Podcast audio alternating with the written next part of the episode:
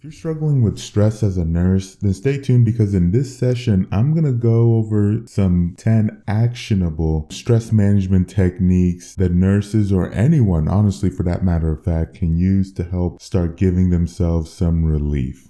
Hey, this is the Nurse Money Talk podcast, and I'll be your host today. My name is Thomas Uzebnam, and as I already mentioned, we're just going to talk about some actionable stress management techniques you can start using to ideally start getting some relief. Because we know that, like, just the nursing profession itself is very stressful. It's, you know, it could be anything from feeling like you're being overworked and underappreciated. It could be like dealing with work-related things like personal shortages, which increases your own workload, just the constant fear of exposure of infectious diseases, you know, being in contact with constantly ill patients, which, of course, for most people who don't work as a nurse, they'll say, well, you signed up for working with sick patients and dying patients. I mean, and that's, you know, for the most part, you know, a lot of that is true. But the thing is that it doesn't change the fact that just seeing people hurting over and over and over again,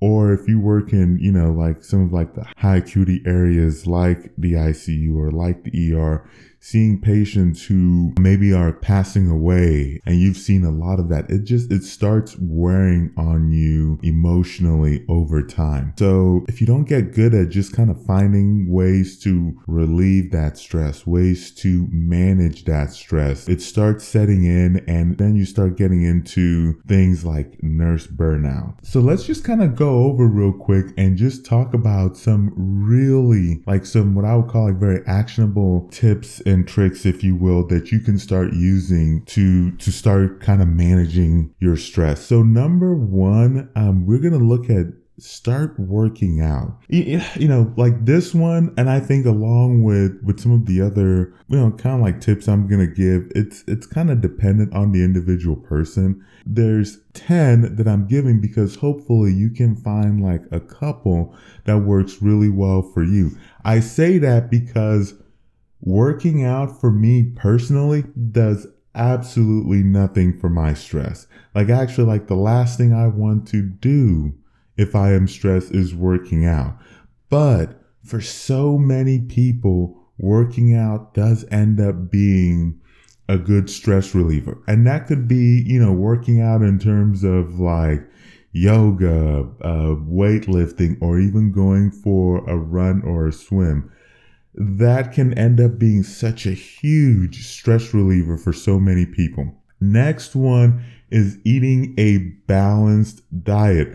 Now, if you notice, kind of like the trend between one and even number two is just about like health, because in a way, if you think about it, good health can also lead and can tie into stress and anxiety. Watching in general what you eat, what you consume is a great way to kind of help manage your stress. Like, I'll give you like an example, and I'll also link to this particular article in the show notes, but you'll take, for example, coffee, which there are studies or whatnot that have been out there that are saying, you know, some of the health benefits of coffee.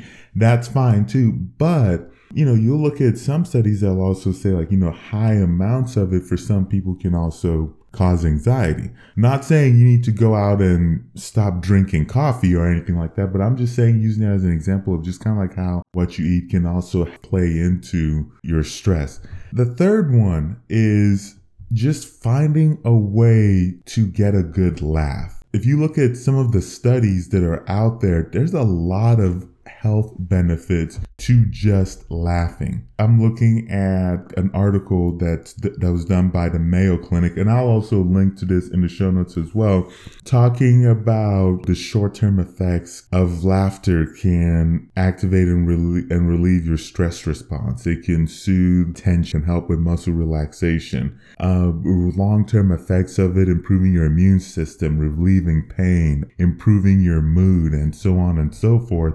And so, you know, there's a lot of good benefits with that. And if you just kind of think about it, you know, and I know even for me, like, you know, how good I feel in a way, like after I watched, maybe it's a very funny like movie, and I just spent like, you know, or a comedy show, and I just spent like 30 minutes, an hour just like laughing and just like at the end of it, you know, it's almost like I feel pretty good. And so I think that can, for a lot of people, there can be a lot of benefits to just finding ways to get a good laugh. The next one, you know, looking at number 4 is getting enough sleep. I think this one goes without saying that for many of us, we don't get enough sleep. This could just be because we're working way too much. It could be because of family. For whatever the reason is, there's a lot of benefits to getting enough sleep. And I know that's easier said than done. So here's some quick tips you can use to hopefully get some better sleep. Maybe you should consider decreasing the amount of light exposure in your room. So this is where, for example, a blackout curtain would be really good for this, reducing the amount of blue light exposure that you're getting, you know, being careful of when you're consuming caffeinated beverages, you know, because while for some nurses, it might not be that big of a deal, but for other people, you know, you might not want to consume caffeine so close to when you're going to bed, you know, having a consistent time for going to sleep. And, you know, those are just kind of some quick tips, that, you know, that you can use. And I'll put a link in the show notes to a helpful article that Healthline wrote that I think can give you some more tips on how to hopefully get better sleep. The number 5 is practicing deep breathing or meditation. Now, this looks very differently to different people. If you're religious, it could just be, you know, meditation and prayer might go hand in hand. But either way, just learning how to just kind of pause for a second, take deep breath, and slowly exhaling. A lot of that can be very relaxing to many people. Number 6 is finding a hobby. This just really depends for so many people. It could be art, could be dancing, calligraphy, video games. I mean, the lists are almost kind of endless. Collecting could be a hobby, and I think a lot of this getting a hobby is that just something else you do and something else that you can think of that's not work related.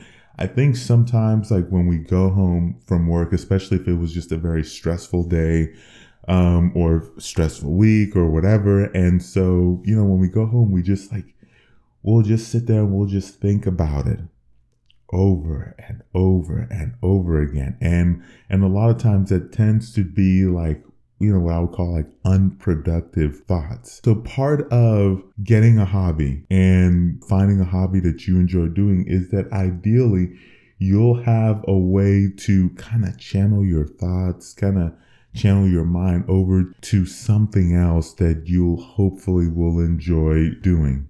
So number 7 is think about getting probably a massage or, especially if you work in med surg or you know, something or an area like that where you're on your feet for 12 hours, just about 12 hours straight, then a foot soak as well. That can be very relaxing, and that tends to be, you know, the massage is that might be, you know, you kind of have to probably plan for that a little bit, and you know that might start getting a little expensive for some. But for the foot soaks, that can be fairly easy to do, and that can be fairly inexpensive. Besides the massages or the foot soaks, for some people, maybe just taking a nice warm bath as well, just kind of laying there a little bit, and just maybe even at that same time practicing some deep breathing as well. Maybe that could be your spot for meditation, just a place to where it's quiet, calm, and hopefully you can get to a point where you're not thinking about work, maybe not even thinking about anything at all. Number 8, I would say, is consider nurturing relationships with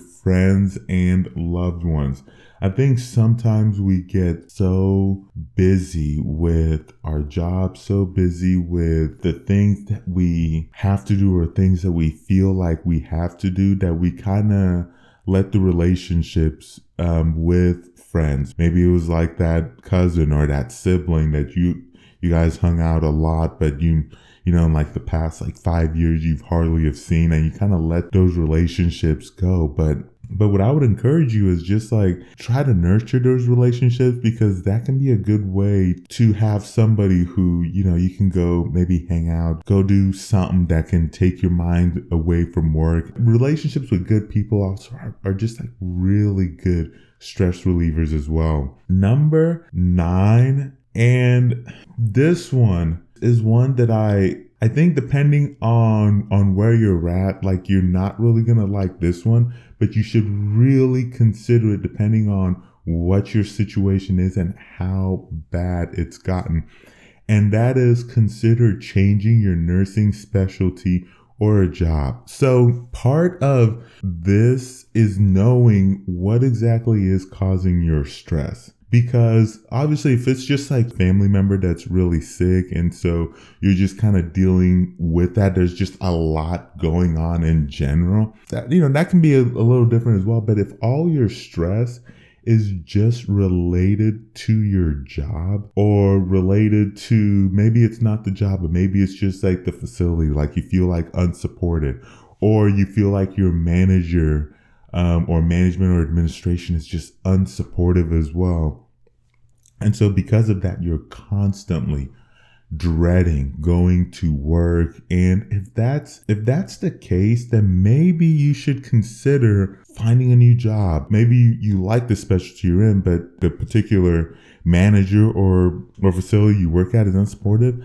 Then find a new job in that same area. If it's just a specialty alone, like maybe you've worked in the ICU for years and it's just like stressing, like it's just to the point where you're so stressed about it and you're starting to get burned out from it, then maybe it's time to go move on to another specialty.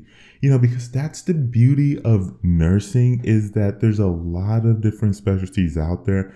And there's typically a lot of different jobs out there as well, a lot of different facilities as well for the same specialty that you can go and apply for to get out of the current situation you're in. So if that's you, I would encourage you to go check out our job board at nursemoneytalk.com/jobs and just see what are your options out there. And if it's like the specialty as well that's starting to stress you out, then maybe look at a nursing job that's kind of like less stress as well. And I put a link in the show notes as well to an article that we wrote just kind of listing out some less stressful nursing job. I mean, not saying you can, you know, 100% get away from quote unquote the stress of working as a nurse, but I think it's important to note that different things are stressful to different people. So what's stressful for one might not be stressful for another person.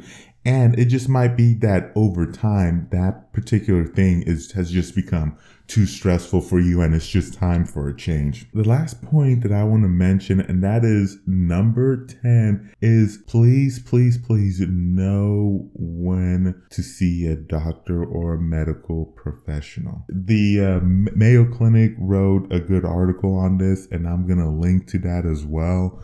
But just know when you need to see a medical professional, whether that's possibly maybe getting on meds to kind of help at least take the edge off or whatever term you want to use to kind of help you get to the point where you can better manage your stress.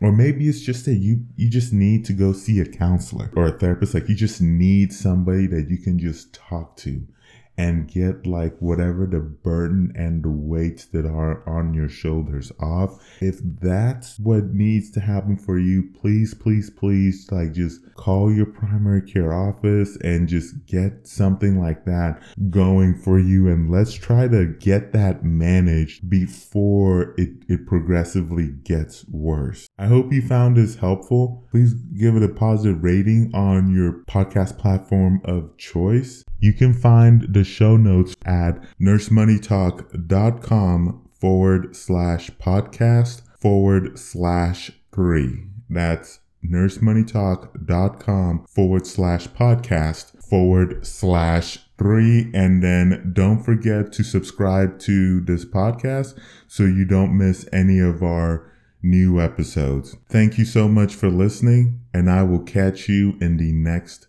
session.